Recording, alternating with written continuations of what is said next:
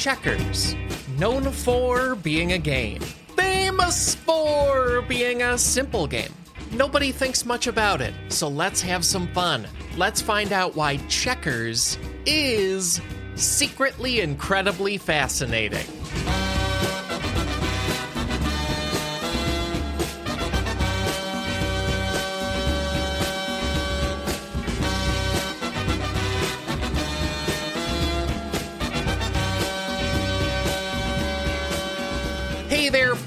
Welcome to a whole new podcast episode. A podcast all about why being alive is more interesting than people think it is. My name is Alex Schmidt, and I'm not alone. Bridget Greenberg and Christian Ramirez are my guests. They are two excellent podcasters and comedy makers and more. They mostly do that with the Small Beans Network. You've heard about that often if you listen to this podcast. Bridget co hosts two podcasts for Small Beans. One is called Rough Stuff about the embarrassing magic of childhood. The other is called Cast and the Curious about the amazing magic of Dom Toretto and the Fast movies.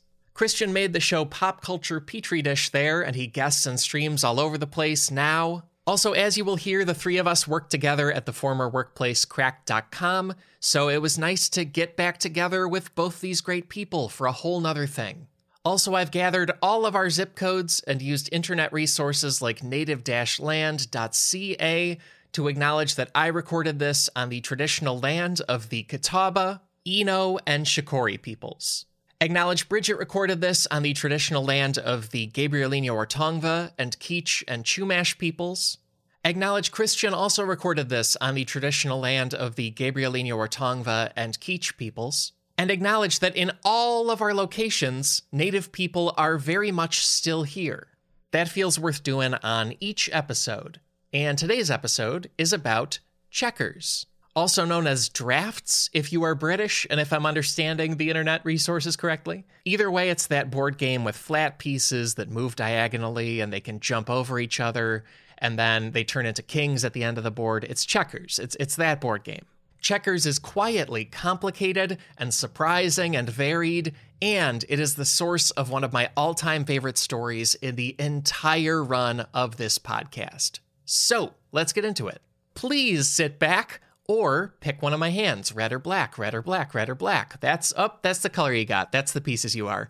Either way, here's this episode of Secretly Incredibly Fascinating with Bridget Greenberg and Christian Ramirez. I'll be back after we wrap up talk to you then.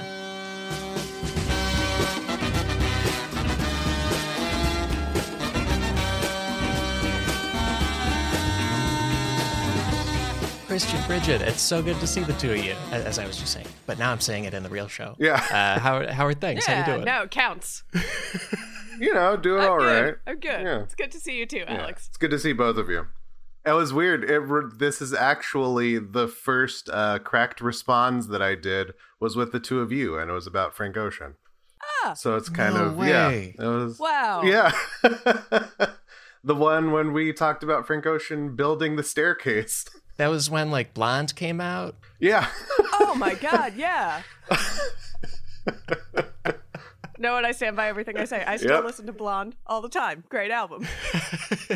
I assume I had Oh, positive yeah. things to say about it. Yeah, things have changed, but Frank Ocean being great is not one of those things. Yeah. Well, and, and today we're talking about another beloved institution, the game of checkers. And I always start by asking guests their relationship to the topic or opinion of it. Either of you can start, but how do you feel about checkers? checkers, I mean, positively, I like checkers. I didn't know how to play chess till uh early days of the quarantine, so uh Oh, I didn't bother learning until then. So checkers was the the chess for people who were uh, who never bothered to learn. Yeah, it's a lot more straightforward than chess. It was the easy. It was a children's game of chess. Yeah. and yeah, for me, I don't know. It's I mean, it's kind of the same. Played it when I was a kid. I haven't don't think I've played checkers in such a long time. In years probably. But uh yeah, once I mean, yeah, I learned to play chess when I was in like third or fourth grade. My dad taught me, so it was like once you learn that, that's the kind of thing that I ended up playing against like my family and Yeah. that kind of stuff. Right. So Yeah, checkers has kind of got left in elementary school. Yeah, did did either of you have like I think our first set was a super cheap, just kind of plastic, like eight by eight board, and then the chess pieces and then the checkers pieces all in one box. Yeah. And then Yep. they're like fused together in my head because it's like Yeah. Yes. just the two games that come together. Yep, a classic. Yeah, I don't know why no one taught me chess, but I remember my brother setting up a chess game, and I just immediately started playing checkers with it because I was like, eh, I can't do this. This is too much uh, for me to handle. Uh, You know, an innovator, really. so they were all the same to me for Yeah. a while. Yeah. chess was just elaborate checkers, and I was like, nah, I'm going to stick with the basics here. Yeah, classic, of course. You can't go wrong. Yeah. I love that you were like, nice try with the pointy checkers, but I know this game too. Right. I could do this one. I get it. What is this horse? A little tower? I don't know. They move the same. I and I think I had I had Christian's experience where like one time my dad showed me how each of the pieces worked, and then I, I feel like there's levels of learning chess where it's like you don't know it at all. Yeah. You know how the pieces work, and then there's that level where people actually start seeing moves ahead and stuff. And I'm still Yeah. I think I'm still not really there. Yeah. But but the I, I like learned chess in the sense that I knew the pieces, and then same with checkers. Right. checkers. I just knew how to do it, and I, I'm probably not very good. Yeah. Yeah. I'm now okay at chess. I've been playing a lot online. Oh, okay. That's good. quarantine has uh has has got me there. I used to like run away when people asked to play chess with me. I'll be like, "Yeah, I'll be right back," and then just like never showed up because I didn't want to. I was embarrassed by not knowing how to play. I feel like the Queen's Gambit's probably doing a lot of that to people, especially with quarantine. Hmm. A lot of people picking up chess right now. Yeah, But that's not what this podcast is about. We're talking No. about checkers. yeah. Yeah, and we're talking about the the Queen's Checkers, my idea for a show that everyone's gonna love. They're gonna be way Queen's Gambit came out, and you're like, "Oh no!" My spec script about checkers. No. Uh, But and uh, let's get into things uh, that are interesting about it. And on every episode, our first fascinating thing about the topic is a quick set of fascinating numbers and statistics, and that is in a segment called "Stats Don't Wanna Wait for the Show to Be Over." I want to know numbers right now. Oh please. very good. I was looking forward to that, and it did not oh. disappoint. Oh, well, thank you. Yeah. And Yeah. that name was submitted by Damon McGuire. We have a new name every week. Make them silly and wacky. Submit to sifpod on Twitter or to sifpod at gmail.com. Thank you, Damon. That was fun. Yeah. Yeah, that was great. Yeah. From the classic Dawson's stats. Yeah, Dawson Stats. Oh, Yeah, man. that's the follow up when they're in college and they Dawson becomes a statistics major. yeah, and they start taking statistics. Yeah, Yeah. he gives up writing. He's into Yeah. stats now. There's worse reboot ideas coming out now, so that sounds great to me. Yes. Well, we got uh, we got numbers and stats here. The first number is two, because uh, I did not know this, but maybe British listeners did. Two is the number of main names for the game checkers in English. Uh, one of them is checkers, and then in British English, this game is called drafts, and that's spelled D R A U G H T S, Of course it is. which I Americanly read as draughts, but Yeah. it's pronounced drafts. Yeah, I'm just surprised it wasn't something like Bobby's and Dodgers. No, when you said it was a British name, I, I was hoping like a lot of British nicknames for stuff are like really cutesy, hmm and I was hoping it would be like Red Sea, Black Seas, or something cuter than that. Yeah. But uh, Yeah, they can come up with the bangers and mash. Drafts is the best they got. Come on. yeah, I is there a reason why it's called that, or it's just one of those unknown I weird Britishisms? Yeah, I actually didn't find one. Uh, If people know it, right in. Yeah, I think it's just one of those British nouns that's completely different than ours for no apparent reason. Yeah. Ugh, weirdos. Yeah, they're a bad country, is the point. Uh, that's what we're trying to get at. Uh, what we've come here to say on this podcast about checkers. Yeah. That's the main takeaway. We're still bitter about the about the whole revolution and taxation and everything.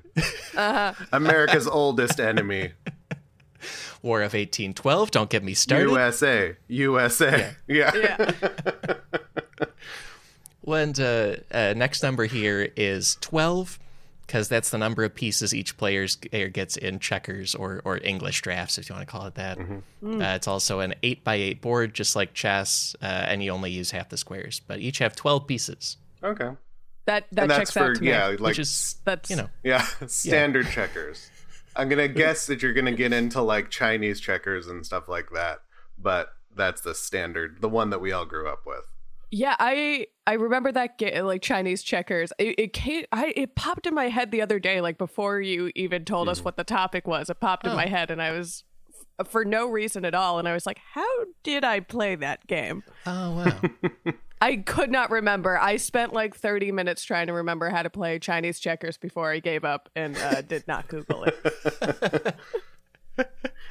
you mean, Bridget, you mean how did you play, like, what are the rules? Not like how did you come across Yeah, this what are the I I Yeah. I, I yeah, because I remember having a board and playing a lot because I like the little balls. Yeah. those were fun and mm-hmm. it was more colorful. Mm-hmm. but I, yeah, I spent like thirty minutes racking my brain trying to remember how to play Chinese checkers, and I could not. Yeah, and we will we will talk about its origin. I'm also I know we didn't own it, but I'm pretty sure I like knew kids who owned it. And a lot of times you do something at somebody else's house and you're like, man, I wish I had GoldenEye for N64 or whatever it is. Right. I had I had no urge to get Chinese checkers at all. I was like, yeah, it's, this is fine. I don't know. Yeah, Eh, not for me. didn't need to escalate checkers into a four-player game. Yeah. It's that one you can do up to six, right? That's like crazy. Even Oh, yeah. even more than Xbox or PS4. You know, we we've talked about it a bit. Let's talk about Chinese checkers specifically because there is a game. I sent you guys a picture. It's called Halma. Right. The name Halma is uh, the Greek word for jump, but Halma is an American board game that was invented in 1883 by a man named George Howard Monks. And it's a square board, but it's basically Chinese checkers pieces, Chinese checkers rules. That's how the game works. Right. Okay. It's just like a piece can move one square or it can jump a piece. Nothing gets taken off the board, and you're just trying to get all your guys across. That's it's the same rules, yeah. He invents this in 1883. He's an American. And then in 1892, a German company called Ravensburger, which I know is like a puzzle company. Yeah. The Ravensburger people put out a game called Sternhalma. Mm. And then Stern is the German word for star. So the game the name just means like star jumping Oh, okay. and they do oh this is a six player game six pointed star and then in 1928 an american board game company starts marketing sternhalma in the us as hop ching checkers and then other companies just start calling it chinese checkers it's as racist as you think it is oh. Yeah, Yeah. that makes chinese yeah. checkers is it's it's all american and german people i think making it it has nothing Yeah. to do with the whole country of china at all mm. yeah. What? What? Uh, I'm afraid to ask why they started calling it Chinese checkers. it seems like it's just they thought there was a marketing angle Yeah. and then they could mm. like get people to it's like uh, it's it's all the bad reasons it's, Yeah. there's Right. nothing good about it yeah Yeah, it's the weird Orientalism kind of stuff that we're going through. Yeah, all that Right. kind of- Made it yeah. seem more interesting. it's exotic, I guess, because there's six instead of two. Right. And it's just like a checkers free for all, from what I Yeah. would guess looking at this. yeah Yeah. I can play now. I remember. All right, I go to the park, go back to those pickup games. Chinese checkers. Pickup games of Chinese checkers just in the park. Yeah. In the park, yeah. Instead of basketball, people are waiting on the Chinese checkers board. Yeah. Lined up. like just loose people looking for groups of five. Like oh where's a group of five? Where's a group of five? Like let's let's go to another number here. The, this this is the big uh big number in terms of size. Five times 10 to the 20th power. So that's five with 20 Whoa. zeros after it. Uh that is and I, I don't totally understand this but that is what i am told is the amount of possible positions approximately in a game of regular checkers Yeah. uh, That's according to computer scientists at the University of Alberta. They wrote a paper in the journal Science in 2007 and said that there are roughly 500 billion billion possible positions in a game of checkers. Yeah. How many? There seems like there's a lot of like people that are math scientists that are just doing stuff with solitaire and like checkers and i'm going to find out something some other weird game is going to have billions and trillions of possibilities to solving it. Like why is that why you get a math degree? Like cuz i feel like what what else are they using it for? I guess probably economics. Yeah. Economics, getting rockets to space, and checkers. That's the big three. yeah If you're not interested in other any three of those, you can be like me and just uh, stop doing math after high school. exactly Maybe it's just because I, I would play against my older brother a lot and uh, he would beat me. I would like I kind of felt like checkers was uh, almost a rig setup in that like there were only so like I, I felt like Right. every game I played ended in the same couple ways and maybe that's me being bad at it as a seven year old. It, it seemed very finite to me yeah the game. I yeah. Yeah, But, you- uh, I you're was not- wrong and I was just bad. Yeah. Turns out I was bad at checkers. you weren't developing checkers strategies at seven years old. No, it's uh I saw that and I was like, no what I'm not if this is where I'm at at checkers, I'm not ready for chess. And then didn't learn it for another You know, that's fair. and then waited almost fifteen years to learn. More than that. However old I am.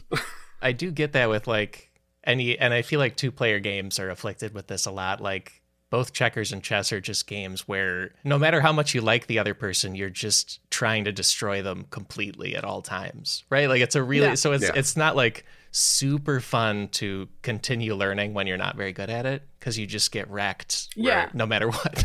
It yeah. it gets frustrating like- very quickly. Yeah, Yeah. I think any yeah, any two player game, it's just back and forth and you're just get if you're bad at it and you're a younger sibling, let's just Mm-hmm. say, you're just sitting there getting more and more frustrated. Yeah. You can't I feel get like it.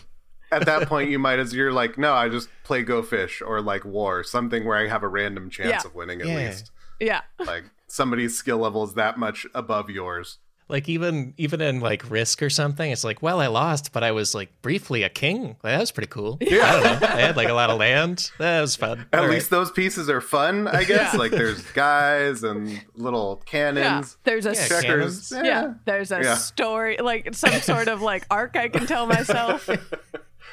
Yeah. and also and with the the checkers possibilities i still don't totally understand how this number is so big exactly but Yeah. the 2 things i think are contributing are one is that once a piece becomes a king and it can go backwards i feel like that really opens up the Right. possible eventual combinations Yes. Yeah. I forgot about that. yeah but and, and even then like the other thing if people heard the the random numbers episode of the show there uh, jason found an unfathomably large number for the possible arrangements of a deck of cards and then in this in this article the computer scientist jonathan schaeffer says quote the possible number of chess games is so huge that no one will invest the effort to calculate the exact number end. And this guy calculated all of the checkers games, and he said chess is unfathomable. Like I think I think the random potentials of these games are just like Yeah. extreme, no matter what they are. Yeah, Yeah. I like that even a mathematician was like, nah, too big. yeah, Yeah, you got to figure it's like from number there's from two pieces to what 24 in checkers yeah. and then in chess it's from you can have from two pieces to i guess that's like 32 pieces Oh, and then all of those pieces in chess move different ways so you Right. have to figure that yeah that's i understand why Yeah. it's an insanely big number and like you said yeah it's not worth it what, what are we Right. Yeah, sorry feels- chess checkers you- pieces move one way. So Yeah. like that I feel like that the math, the equation is a lot easier when you have to start breaking down chess, you start realizing what you have to do and you're like, "No, it's not ac- no one actually wants to know this." yeah sorry this is chess just a fact someone is going to say at a party and maybe it gets repeated. But uh, Yeah. I'll go back to quantifying how big planets are or something. Yeah. if you wanted to know how many pe- how many ways there were, then you should have been less complicated chess. That's all we're saying. Yeah. I love that idea of a of a scientist just stopping and being like, "What am I doing?" It's really fun to me. Yeah. This is pointless. Yeah. the board game scientist. Yeah. he just sees a rocket go off in the distance, like, ah. Yeah, no, I'm not doing this. No, not today. yeah. Well, a couple more numbers here. One of them is 3,600 years. 3,600 years. That is at least how long people have been playing checkers type games, uh, according to like the archaeological record. Uh, Smithsonian says there's evidence of it back in 1600 BC. There have also been ex- excavations at the city of Thebes in Egypt. They found a wall painting showing the pharaoh Ramses III playing an early form of checkers with a lady. So that's pretty cool. Yeah. Ah, Yeah, that's pretty rad. that's really Yeah. cool. The Yeah. longevity of checkers. That's impressive. But that makes it because it's such a simple game Yeah. that it feels like, yeah, we oh, we're bored. There's not much. I don't have anything else to look at right now. uh well, let's play some checkers because that was very much like my my image of checkers is like it's raining outside and uh we're not going to Yeah. get into a whole game of monopoly because that's going to end in something breaking yeah. let's play checkers yeah. and you Yeah. know they probably had uh, rainy days in thebes where uh, Very rarely, but yeah, for Yeah. sure. on occasion there was a rainy day in Thebes and uh, they needed something to do. And this seems like an yeah, it seems like a, a kind of intuitive game to make up. Yeah. Yeah, because they're also definitely playing something like our checkers. Like the Right. rules vary a little bit across antiquity and cultures and stuff, but it's Mm-hmm. it's some kind of thingies jumping thingies on a board game. Right. That's that's been a thing, I guess, as long as we've been able to like stack up some pebbles and and do it. Yeah. Yeah. And like you said, the Pharaoh didn't want to be busting out the Monopoly, people getting angry, smashing pottery.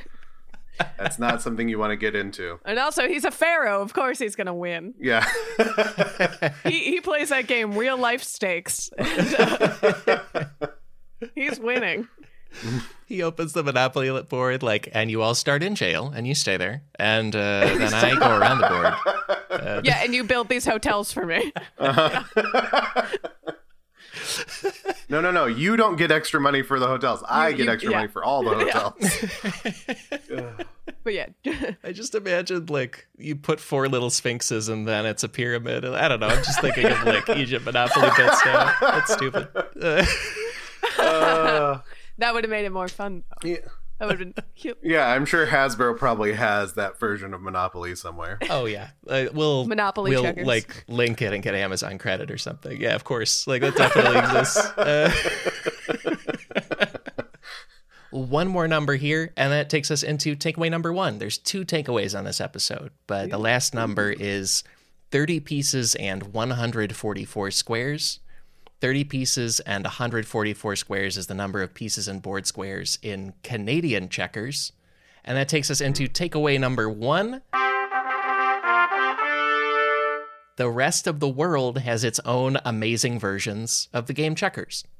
Yeah. There's there's a whole bunch of them. We won't cover all of them, but we'll get uh, like three main ones. There's some other ones that are really cool, really neat. I I feel like as we find out what these are, we're gonna realize America's is the dumbest. It's it's just the, like low. It's the most stripped down. Like yeah, just move the pieces. If you make it to the end, I don't know, go backwards. you know what? I see this Canadian checkers board, and that's too many pieces. Uh, you know what? That's too much. I'm Yeah. good with American checkers. Yeah. Good for me. Yeah, well, people can look at the picture. It's basically an American checkerboard. It's just bigger. It's 12 by 12 instead of 8 by 8. There are a lot more pieces. There's a great GitHub page with a bunch of drafts info, they call it. And they say that it was invented by French settlers in Quebec. And apparently it's still most popular in Quebec and among like Francophone communities. Um, Uh, it's just this huge checkers game. And, and I, I guess maybe it's the most exciting to me because it's bigger than what I'm used to. But it's Yeah. it's just like that much more complicated. Yeah. yeah, it's just super checkers. Yeah. Yeah, because also you're You're not left with a lot of places to move. Yeah. You're That's true. closed in almost immediately. yeah. The other thing is there are a couple extra rules. So, um, and this is also a variation on a game called International Checkers, which is the same but 10 by 10 board, a little bit smaller, uh, and in between the two we're talking about. But either way, uh, these are the extra rules. One is that a regular piece can capture backwards. So Oh. it can't move backwards, but it Oh. can capture backwards if that's an option. Yeah. Whole new wrinkle, right? That's cool. Mm-hmm. That's cool. Yeah. That is a cool rule. And then and then the other thing, the kings are what is called flying kings. And Okay. a flying king can move as many squares as they want to diagonally to make a capture. And they can also stop on any empty square they want to. So they can stop like past the thing they captured. Oh, okay. Yeah. I don't know Yeah. how I feel about that rule. That feels like cheating. Yeah. That's that's too much power for the king. That's, a lot. That's a lot you're able Yeah. to do. Right. That's even more than in chess. Like that's no, sorry, too much. Yeah. It, it's way better than a chess king. Yeah, A chess yeah. king is like One A space. fool. Right. Can uh, can barely do anything. yeah. How is this the most important one? Get out of here. Yeah. One space at a time. I also, I mean, I, I don't know if you were planning on getting into this, but in this picture, there's, it looks like there are stickers for like the blue pieces to be fleur de lis and then uh, like the maple leaf for Canada. I like they're setting up like a war here. I felt the same way about that picture. Yeah, it really seemed like a French versus English inter-Canada feud kind of thing. Right. That uh, yeah, it, it feels like they're making it combative. They're they're adding the story element that I wanted. Now we got a game. Now it's now we got a game. like like I sit down to play Canadian checkers with Bridget, and you like put on military music when we start. I'm like, okay, what's going on? What's happening here? Yeah. All right. No, I, yeah, I, I need it to be couched in historical uh, struggle before I play my board games. Did I mention the rule of everyone has to wear big hats like Napoleon? That's one of the rules. It's just in the game. Uh, it's part of the game. Moving to, uh, I guess, Napoleon's opponent. Uh, there's another thing here called Russian drafts, uh, which is the Russian version of checkers. And there's a few differences here. The uh, it's like basic Russian drafts is pretty similar, except that if you like jump your piece to become a king, it can continue capturing backwards if that's available. So like as soon as you get kinged, you can start killing on that same move, oh oh, which is pretty cool. that's brutal. yeah. yeah. And then also those are flying kings in that game as well. I think a lot of countries are in Yeah. this flying king thing. Yeah. That's a lot. That's uh, that seems unfair. Like you just have this wrecking ball going through Yeah. Yeah. the board. this all powerful wrecking ball. I can just do whatever he wants. I don't. These I like narrowing the board so you have fewer places to go and like more jumps are being like you have to clear space on the board to play efficiently. Yeah. You have to make yeah. some strategic sacrifices. But this flying king seems to just like take away all strategy. Yeah. When you have a, a, a one piece that can move anywhere it wants. Yeah. Yeah. These were rules that were definitely invented during a harsh winter. we got to spice this game up. Flying kings. Yeah, this is a this goes back to my younger sibling. This is a younger sibling rule, a rule that was made for yeah, someone who kept losing and they're like, Yeah. "Fine, you get this one piece, a special piece, and it can go anywhere you want." That is exactly what I would have said to my younger brother. So yeah, you're right. Yeah, it's, it, it was definitely someone was losing a lot, and they had to somehow even the playing field with this almighty piece. I'm remembering that when I was a kid and we played Monopoly, we were allowed to go ahead and build houses and hotels without owning the whole color group. And then later, I ah. sat down to play Oh. Monopoly with other people as as like I think late teens or something. And I like bought one property and was like, "And three houses, please." And they were like, "What are you doing? That's not how it works." There are so many rules like that where you just like child's board games. You're just like you just made it up because your parents were like, "It's gonna be too hard if you, someone's gonna cry." So we just Yeah. gotta like let this yeah. Yeah. sometime before the pandemic, last time I saw my family, we we played Monopoly. We're like, let's read the rules and see if we can. Now that we're all like grown adults, and we're reading these rules, and we're like, no, that's stupid. We're not gonna do that. no, we're gonna play the same way we always play. Yeah, of course. Yeah. and it is like I, f- I feel like there's this ancient thing everyone invented in parallel of just pieces jumping pieces on a board and then every group came up with house rules it's awesome like i Yeah. love Right. that like Yeah. I do. Yeah. it's so cool well, because that's the that's the main event of checkers. That's the fun part. Yeah. Is jumping, double jumps. Those are there's that's a very satisfying movement. So I think everyone's like, we want to do this, yeah But more. but more. when um there's also there's a couple interesting variations of the russian drafts and one of them is called poddavki and poddavki is the russian word for giveaway and so it's the same game but you are trying to run out of pieces first Ah. Oh, like you win the game by running out of possible moves which can mean all your stuff's blocked but usually means you're out of pieces Yeah. so it's it's an interesting way to think about it Yeah. that is really interesting. Yeah. It's a very scorched earth checkers. This is fleeing from the Napoleonic army in winter Right. kind of a thing. I get it. Yeah, Makes sense. that's yeah. I guess that's because it's. I mean, that's almost like checkmating in chess, where you're Yeah. just stuck, but you're trying to checkmate, get yourself into a checkmate. You can't beat me. I've checkmated myself. Yeah, I'm in my room and I No, that's how that's how you win. I lock the door and I'm not coming out. So This that also a very younger sibling thing to do. Like I kept losing, so now no, you didn't beat me. I beat myself. so I won the game. yeah, so you yeah you just try to block yourself in. Do you try to block yourself in so that the player can't take away your king, or do you try to lock yourself in so? I mean, I guess I would never have to take your king. Yeah, the best I the best I can figure out is like because in researching this, I also realized I only learned how the pieces of checkers move and never tried to think about the strategy ever. But Yeah. I, a lot of the strategy in checkers is like trying to trap your opponent, like have their Right. guys go too far forward and then you take them all, you know. And mm-hmm. so in Poddavki, you're trying to lose your pieces. You're basically trying to push all your guys forward. I think in a way where you lose them all really fast. But they're trying to do that too, and so it's hard. Yeah, Uh, okay. that's interesting. So it was the wrong reference. It's actually the Stalingrad version of checkers, not the Napoleonic Army version of checkers. That's one for the history nerds. Yeah. Gotcha. I love that they're like, you know, we had a pretty hard time in history, but it led to this other version of checkers. So pretty good. So it was pretty all good to be it. Russian. Works out. yeah. The uh, the other variation here is kind of mind bending. It's called Bashni. And so Bashni is a lot like US checkers. It's the little variants of Russian checkers. And then what happens is when you capture a piece, you stack the piece under your piece instead of taking it off the board.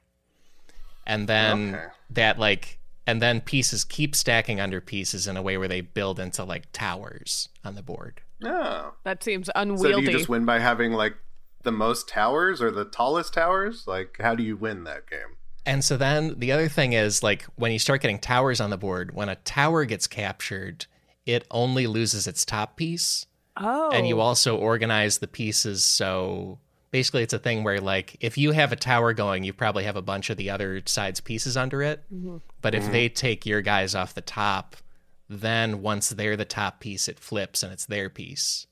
Does that make sense? I feel like that's kind of oh. confusing, but It kind of makes sense. Yeah. Yeah, it does. So stacking doesn't give you any extra offensive, str- Right. like offensive powers, Right. but it it helps you defensively. Yeah, exactly. You're like removing them, but they're still under you, and then you win by having like all Yeah. the top Right. pieces, basically.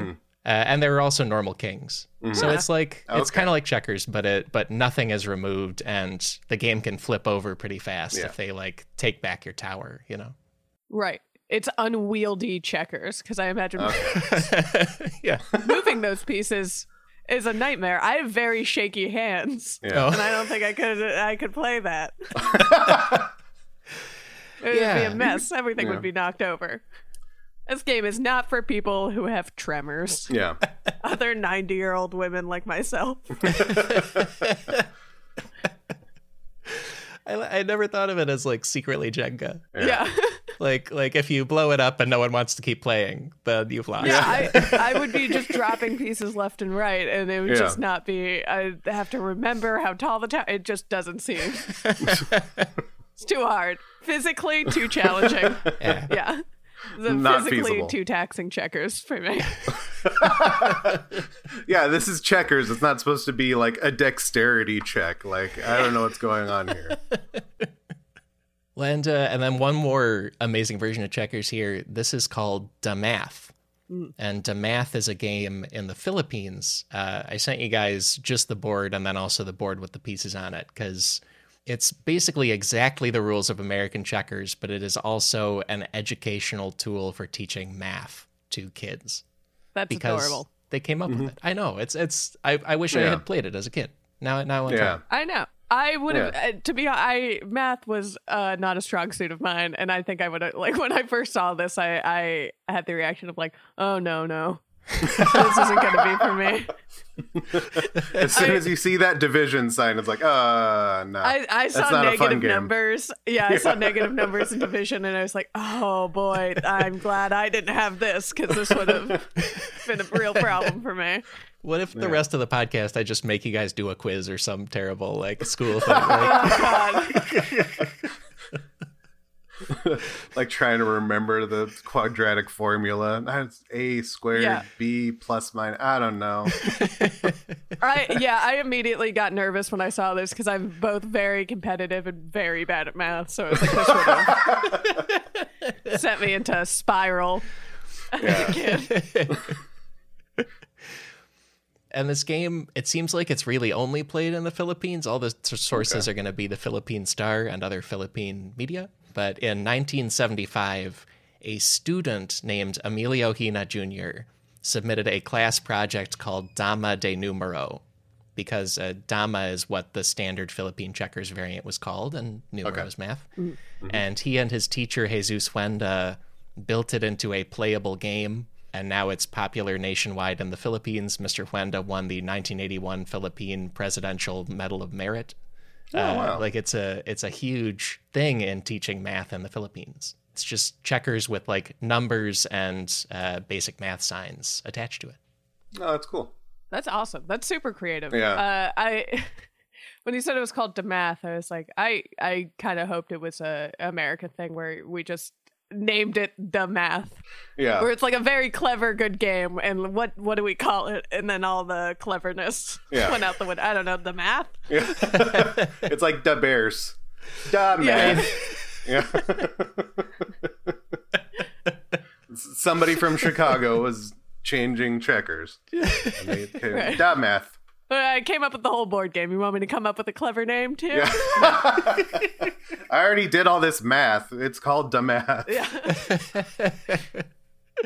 Right. In Chicago, where, I, where I'm from, we play deep dish checkers, or as we call it, da math. And it's a game that looks like a soup, but it is actually And checkers. really fat checkers yeah Uh, when we'll uh, we'll have links for people on how to play if they want to. Basically, the pieces have numbers on them, zero through eleven, and then the squares have plus, minus, multiplication, division, and so the number on your piece lands on a sign when it jumps something, and so then you do the number on your piece, sign, number on their piece, and then you get a number. And so you really win by getting the mo the highest numbers out of these moves, rather than Oh. like killing all the pieces. oh so okay yeah. yeah so be, yeah it becomes a scoring game Yeah, you can Oh, yeah. you can easily win and lose all your pieces really fast if you just like do it right, you know, like do the right exchanges. Yeah. That i- uh, I I really like the mechanics of this game because also if you jump a piece and then it's a minus sign, you kind of just yeah, that's you know Yeah, you you like lost yourself points. Right. or division could No, be pretty really brutal, know. you know? Yeah, yeah. Right. Yeah, that's true. Off of that, we are going to a short break, followed by a whole new takeaway.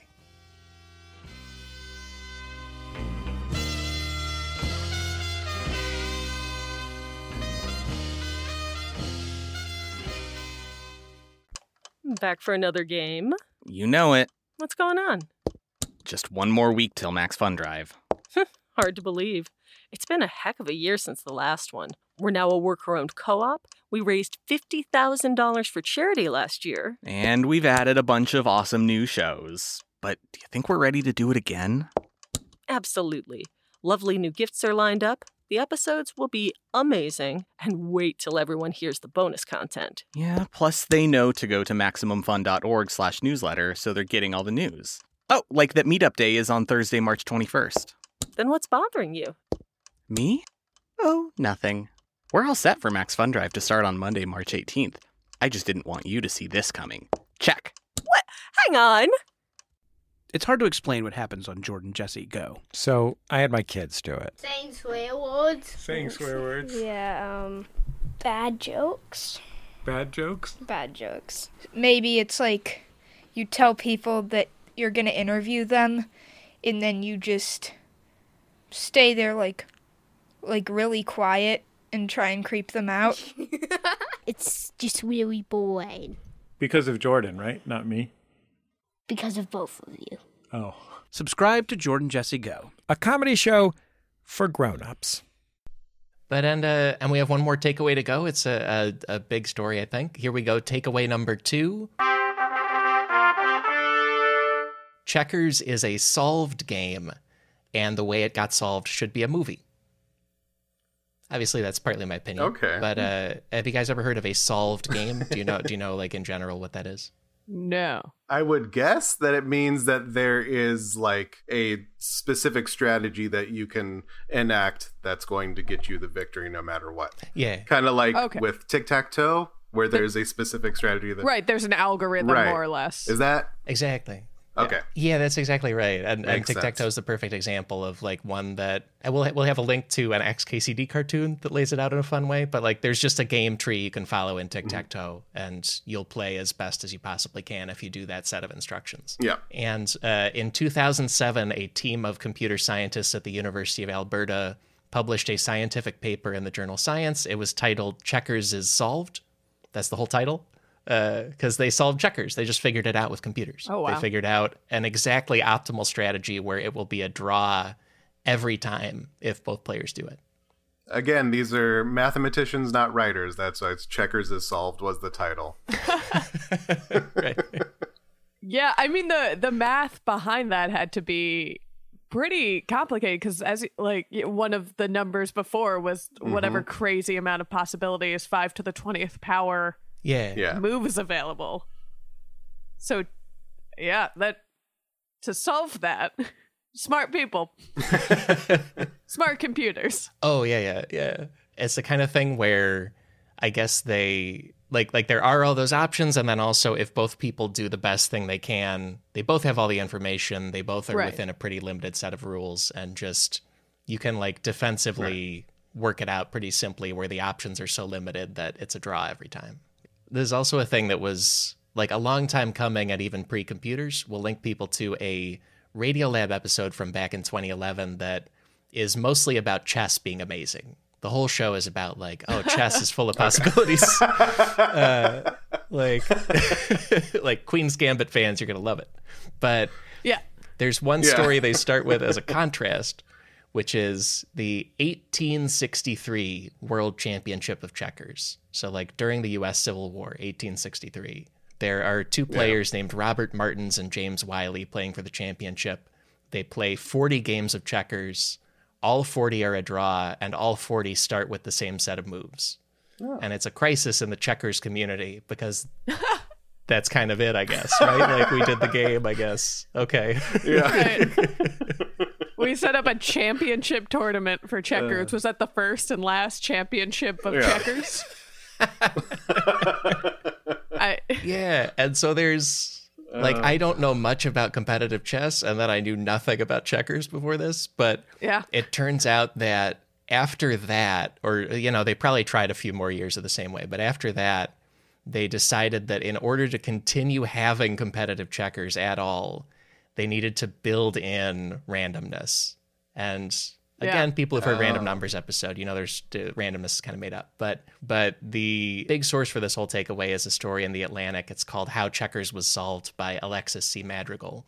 But here's his description of tournament checkers now. Quote, at the highest levels, checkers is a game of mental attrition. Most games are draws. In serious matches, players don't begin with the standard initial starting position. Instead, a three move opening is drawn from a stack of approved beginnings, Oh. which gives some tiny advantage to one player or the other, and then they play that out and then switch colors. Oh. So they have to like be they don't start from a normal board, they start from somebody moved a few pieces for both of us and now we play. Yeah. When you said it's a game of mental attrition, I just imagine two people there like smoking coffee, like harried after like 48 hours straight of playing checkers against each other, Yeah. like Yeah. thinking about every move. Who's going to break first? Yeah, kind of. Yeah. So they added like a deck of cards to checkers to make it more random. Yeah, they found out that if it starts from just the start, and I guess there's something called play as you go checkers, which is competitive checkers where you do just start from the start. But they figured out that in most cases, if you just start with a normal board, it's a draw. Uh, and even even with the randomness they're putting in, it's still usually a draw. But that's like what it takes to make the sport like playable at all. yeah. Right. Is competitive checker still a thing? It can't be. That's a perfect question because then uh, we get into the story here. The story of checkers getting solved, that I think should be a movie, is that in the 1990s, the uh, team, which is really mainly one person that ends up solving checkers, starts collaborating with probably the greatest checkers player who's ever lived, who just utterly dominated competitive checkers for a couple decades Amazing. uh, and they work Okay. together to solve it, like uh, more or less working together. They they did it uh, jointly. They moneyballed checkers. Yeah. See, and and that's the pitch, Bridget. you got it. it Got is. note one. They recruited several men with big bats, and then you win the game because the other team is pretty afraid. Yeah. Like you said, it's a game of mental mental intimidation in this case. Yeah. it's like Han Solo playing or C3PO playing against Chewbacca. Like that's that's the strategy. That's how you win checkers every time. I do feel like that's really fun. There was like a whole league of competitive checkers, and they're like, well, it turns out we just Yeah. figured out the whole game, so uh, we're going to quit now. Like, I like that idea in professional sports. Like, oh, we just figured Yeah. out how to win basketball every single time, so uh, no more need for the NBA. Let's pack it up. I mean, they're trying to do that. That's what analytics is in the NBA. They're trying Yeah. to do that, yeah. Right, exactly. If you just have a LeBron James, you'll get to the finals every time. Yeah. he's like he's the flying king of uh, the NBA. You know what?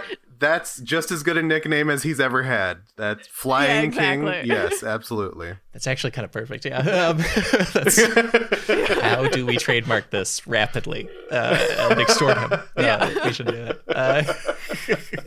He'll he'll he'll play the checkers, uh, the champion checker person in uh, our our Yes. movie. Of, yeah, we. Uh, that's what Space Jam Two is. Well, I uh, I actually I sent you guys a picture of the checkers champion if you want to see him. His name is Marion Tinsley. Uh, so I'm really enjoying LeBron playing a man named Marion Tinsley just on its own. I Very do fun. like that too. That's great. like for context here, in 1996 they'll start having the matches for of chess between Gary Kasparov and the computer Deep Blue.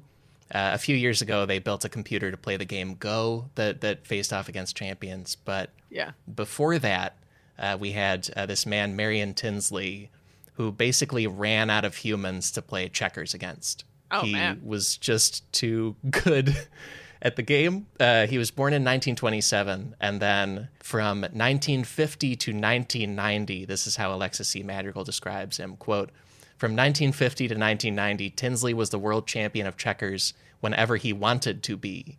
End quote. He became the world champ, won all of the time, took a 15 year break to focus on teaching math and on preaching, and then like came back later because he wanted to try again. Like he just like no one beat this guy for a whole chunk of the 20th century Wow. uh, at checkers. Yeah. You sold me, Alex. That's this is a movie I want to see now. Yeah, that's because. I mean, you talked about strategy and checkers, and it feels like it can't be that complicated. Yeah. Whatever strategy there is, but clearly it is. If there's a master Yeah. checker player, there's a Yeah. grand master of checkers. there's clearly a lot more to it than I can fathom. Yeah, yeah. Yeah. Especially because, like, these tournaments, it'll be like game after game after game, especially because so many of them are draws. And apparently, in his entire life, Marion Tinsley lost five games to a human in public. Jeez. Ever. That's That- incredible. and Yeah. no one twice. And, and just never had, like, a true opponent in his entire run of doing it. So he's literally like a computer. Like one person used a strategy he hadn't seen before and beat him, and then he never lost to that person again.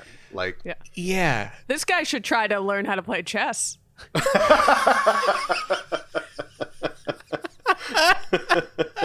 I just wonder why he stopped at checkers because I feel like the strategy can't go that far. uh, Like he sees he sees people playing chess. He's like, "What are you doing?" Like he's, he's like, yeah, it just goes by like old men in Central Park and it's like, that's, oh man. "Oh." But- and as far as being like a computer, even he's even sort of personally a computer. He uh, he was interviewed in 1993 by the Philadelphia Inquirer, and he described himself as an introvert who quote felt unloved by his parents. Uh, and then he says he fought for their attention by doing math competitions and spelling bees, and then quote, and as a twig is bent, it grows. As I grew up, I still kept feeling that way, end quote. And he proceeded to go to college at age 15, discover checkers in college, and spend eight hour days every day for the rest of his life playing checkers. He never married. He said, quote, I haven't seen a checker marriage that worked out. it is a very rare woman who can be married to a real student of checkers. Uh, And when they visited him at his house, he had like nothing on the walls and just a room upstairs with all of his checkers stuff and then like one giant recliner that he would rest in. And that was kind of it. Bachelor And, pad. like he just does checkers. That's all he does. wow. Wow. Yeah. Yeah, and he he was also a, a math teacher and a, a man of deep faith who was a minister in the Disciples of Christ Protestant Okay. Church. Like he had other things Yeah. he did. I, I shouldn't reduce it, but but he Yeah. was re- was kind of a checkers computer a lot of the time. Yeah. That's interesting and like adds up to a lot of like the people who are great at things. They're like, yeah, it's, um, yeah, Yeah. This is my thing. that's all they thought about. Yeah. I mean, and like we said, LeBron with basketball. That's, I mean, he has a, his whole life, Right. but like He has a family and He yeah, does. a production company, but basketball is his thing. That's like the Yeah. thing that he's Yeah. found. Yeah. and again, I'm I'm certainly no mathematician. I just can't wrap my head around checkers going that deep. Just the standard American checkers, you know, that you can really be a student. I didn't know, like, I can't really figure out what there is to learn. Yeah. Well, Bridget, uh, maybe if you'd done more math in school, then you would be more fascinated by checkers. Yeah.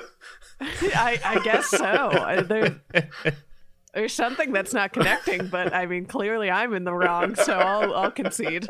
When it math is a thing, but also I part of why I was excited to have both of you for this is because you're both sports fans. Yeah. I rem- I remember I was in high school and we had like an independent study project in a class where we just needed to do a biography of a person. Yeah. And I did Babe Ruth.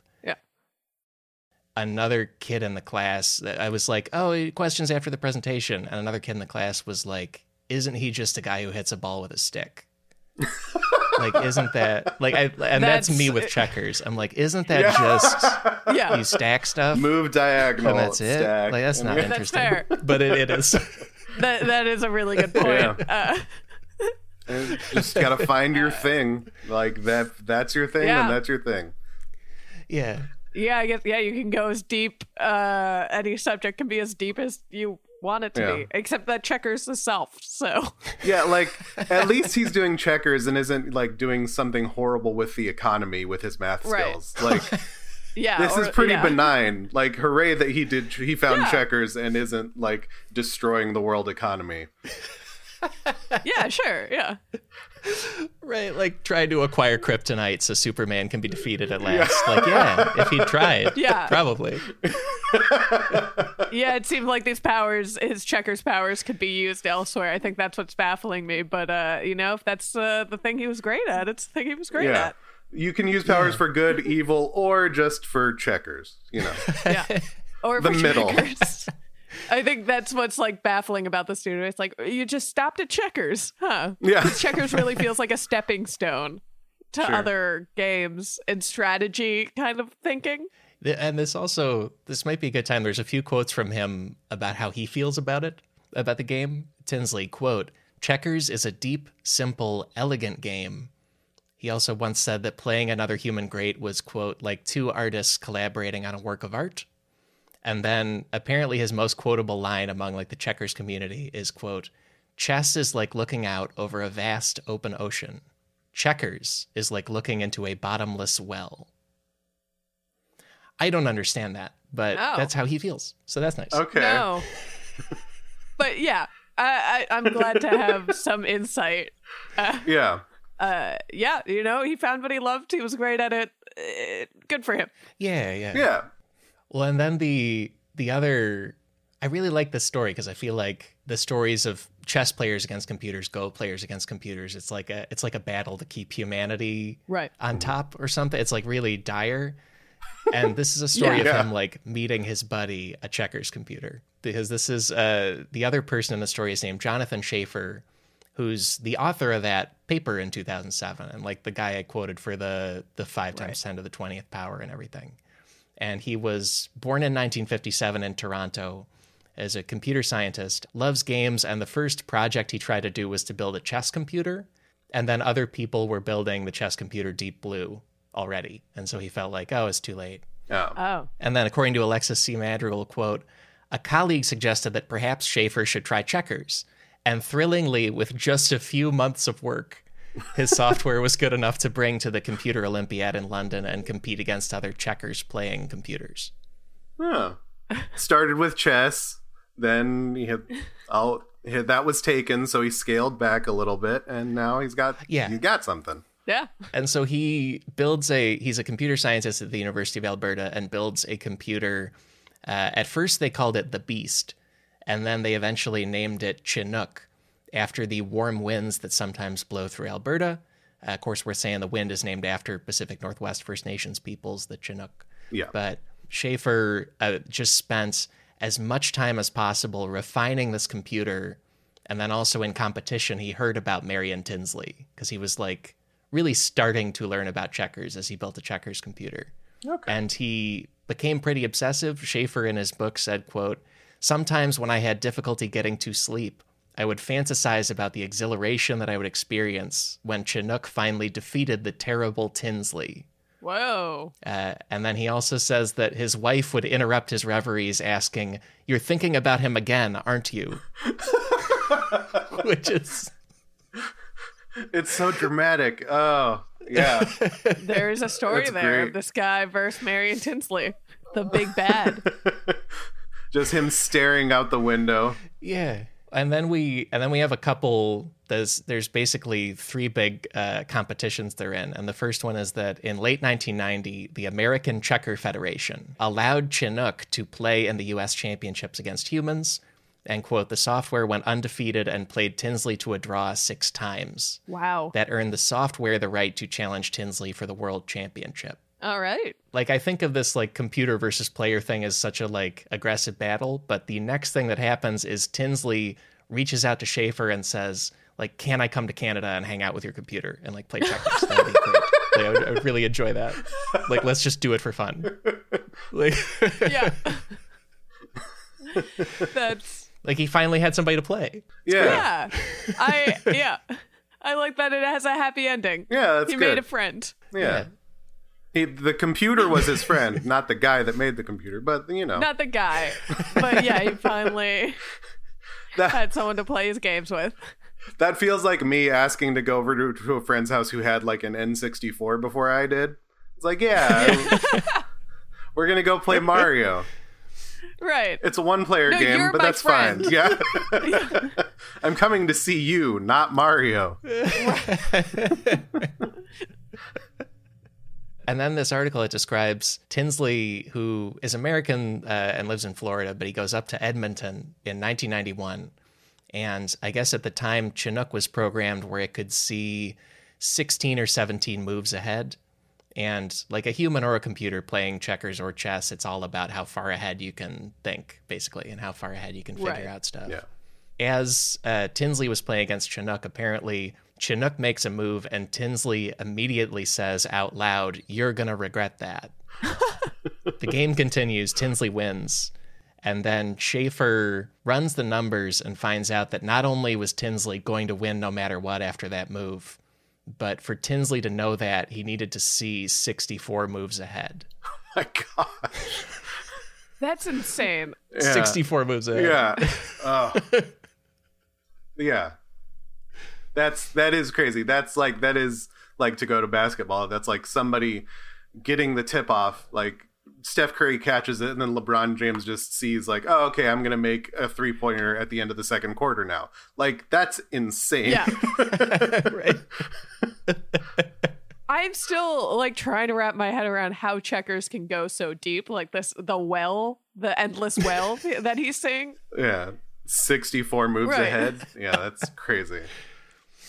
It's somehow people can just i mean i i'm sure if i actually played someone good at it i would lose every game and start to see how that Oh, works yeah. but i i think i've Yeah. only ever played with people who also only learned how the pieces work and we were just Right. fooling Yeah. around like we never tried Yeah. Yeah, it's not a big enough Yeah. community that uh that information has like Yeah. slipped in. But uh, clearly, I'm wrong. So right yeah it's so um chinook ends up getting two shots at tinsley for the world championship like a boxer or something yeah. and the first shot is in 1992. It's the first ever man machine world championship of checkers. Tinsley apparently did a lot of press, and in one interview he said, quote, I can win. I have a better programmer than Chinook. His was Jonathan. Mine is the Lord. Which is awesome. That's some good stuff to say. Yeah. I love it. That's some good trash talk. Like I imagine that somebody could say that in the UFC or in WWE before a match. They would get cheered for that. That's pretty good. yeah, it rules. yeah, And then yeah, there's nothing you can say back to that. You're just like, uh huh, and yeah, I sure I respect that. Uh, But that's the thing. Chinook didn't care. Chinook Yeah. is emotionless. It's a robot. The- your trash talk means Right. nothing, Tinsley. right, and like he, he seems like for all like just a nice church man. Yeah. So you're just like, uh huh, yeah. Oh yeah, yeah. Like he means it. He's not like Right. just invoking God for no Right. reason. Like he's very devout. Yeah, yeah. Yeah, he's just like a, a very nice church going man, and you're just like, yeah, sure, buddy, yeah. And I bet you can beat him. Well, and and so then they start playing, and it's still this thing where most of the games are draws, and you're just waiting for a game with a mistake where somebody breaks through. Tinsley gets a win in game five, and then Chinook gets a win in game eight, and everyone's shocked because this is the sixth time Tinsley has lost a game in 40 years. It's wild. And then game 16, Chinook wins and becomes the first thing to oh. beat Tinsley twice in the entire world. Alexis Madrigal writing about it, quote, Then in an episode that Schaeffer still finds too painful to describe, Chinook had some sort of error which forced them to resign the game, tying the match up. Schaeffer said, Tinsley viewed it as God helping him out. It was a religious experience for Tinsley and one of the most devastating experiences of my entire life. Oh my gosh. Wow. I'm comparing this to so many movies. Like there there's this like Rocky chess, and at the same time there's like Yeah. a uh, Yeah. Finding Bobby Fischer. Yeah, boxing and chess, basically. Yeah, uh, this is it. Yeah, Yeah. and then uh, and so then it's tied at two wins, and then Tinsley gets a third win and wins the championship, retains his belt. You know, For humanity. for humanity. Take Yeah. that, computers. That's cool. I, I do hope it's a belt. I Yeah. do hope it's like a world, oh, a, An a actual wrestling belt that he gets. Yeah, that would be great. yeah. We need. I I think that's what Checkers is missing is like a Vince McMahon to really promote this thing. Yeah. It's missing the theater of wrestling. Get some fireworks in there. We'll be great. Yeah. Trying to squirt steroids into little pieces. Like, it won't go in. It's not going to work. Uh, Um, man. But then, uh, and after after this '92 match, Tinsley is talking to CNN because I guess CNN covered it, and he says, "quote I think if I can keep my health, I don't believe there will ever be a computer that can beat me." Whoa. And then cut to the other matchup in 1994. Schaeffer has been like still tinkering and rebuilding the computer the whole two years in the run up to this. And then uh, Alexis Madrigal says that the night before the match, Tinsley dreamt that God spoke to him and said, I like Jonathan too, which had led Tinsley to believe that he might have lost exclusive divine backing. Yeah. yeah. Yeah, and then they they start playing. The first six games are draws, and then Tinsley asks to leave because he has been having a terrible stomach ache, and it's like particularly acute, and and just not going to draw it out. They it turns out he has pancreatic cancer, Oh my god. and he dies seven months later. Oh. Whoa. Uh, Wow. and also Chinook is technically the world champion because Tinsley technically resigns. But Schaeffer's very frustrated by this because that's not like a real win. Yeah. Like it was all draws and then they stopped. Like that was that was all that happened. Yeah, you gotta to be the champ. You gotta beat the champ, and Chinook didn't do it.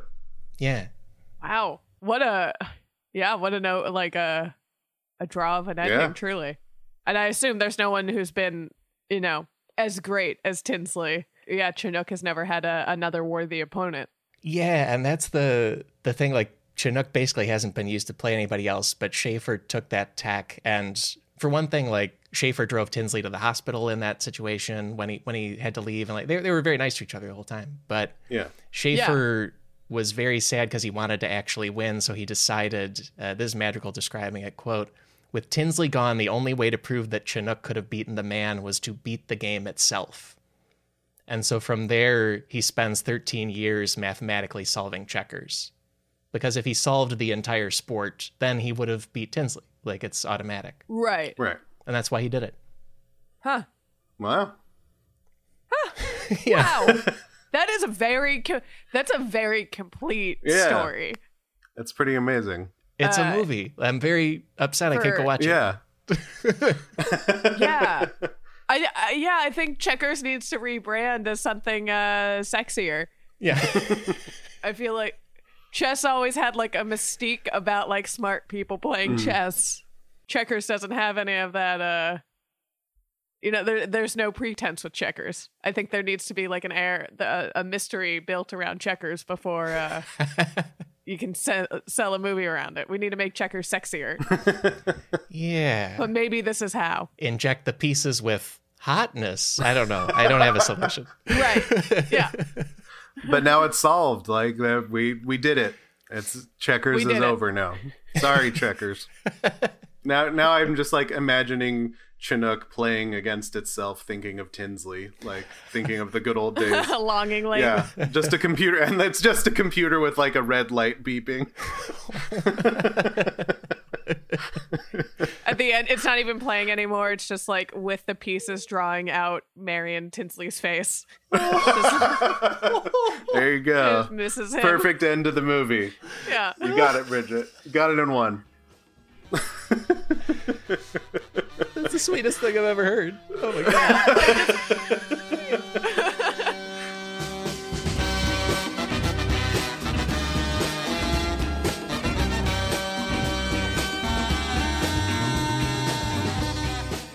That is the main episode for this week. My thanks to Bridget Greenberg and Christian Ramirez for being so fun about a deep dive into a deep and endless well that is, surprisingly, checkers. Anyway, I said that's the main episode because there is more secretly incredibly fascinating stuff available to you right now. if you support this show on patreon.com. Patrons get a bonus show every week where we explore one obviously incredibly fascinating story related to the main episode. This week's bonus topic is Checkers Nixon. There is way more to that dog than you might realize, especially the origin story. Visit sifpod.fun for that bonus show, for a library of more than two dozen other bonus shows, and to back this entire podcast operation. And thank you for exploring checkers with us. Here's one more run through the big takeaways. Takeaway number one the rest of the world has its own amazing versions of the game checkers. And takeaway number two checkers is a solved game, and the way it got solved should be a movie. Those are the takeaways. Also, please follow my guests, they're great. Christian Ramirez is at Fanboy Christian on Twitter. That's Christian with no H. Bridget Greenberg is at Bridget Tweets. That's Bridget with two T's. Both of those accounts are linked in the episode links. There's also a link to the Patreon for Small Beans. Small Beans is a large and wonderful podcasting operation. There's many wonderful people there, including Christian and Bridget. For links to all of that, visit sifpod.fun. Many research sources this week. Here are some key ones. A great article in Smithsonian. It's called There is a Certain Amount of Humor in Checkers. It's by Tim Hensley.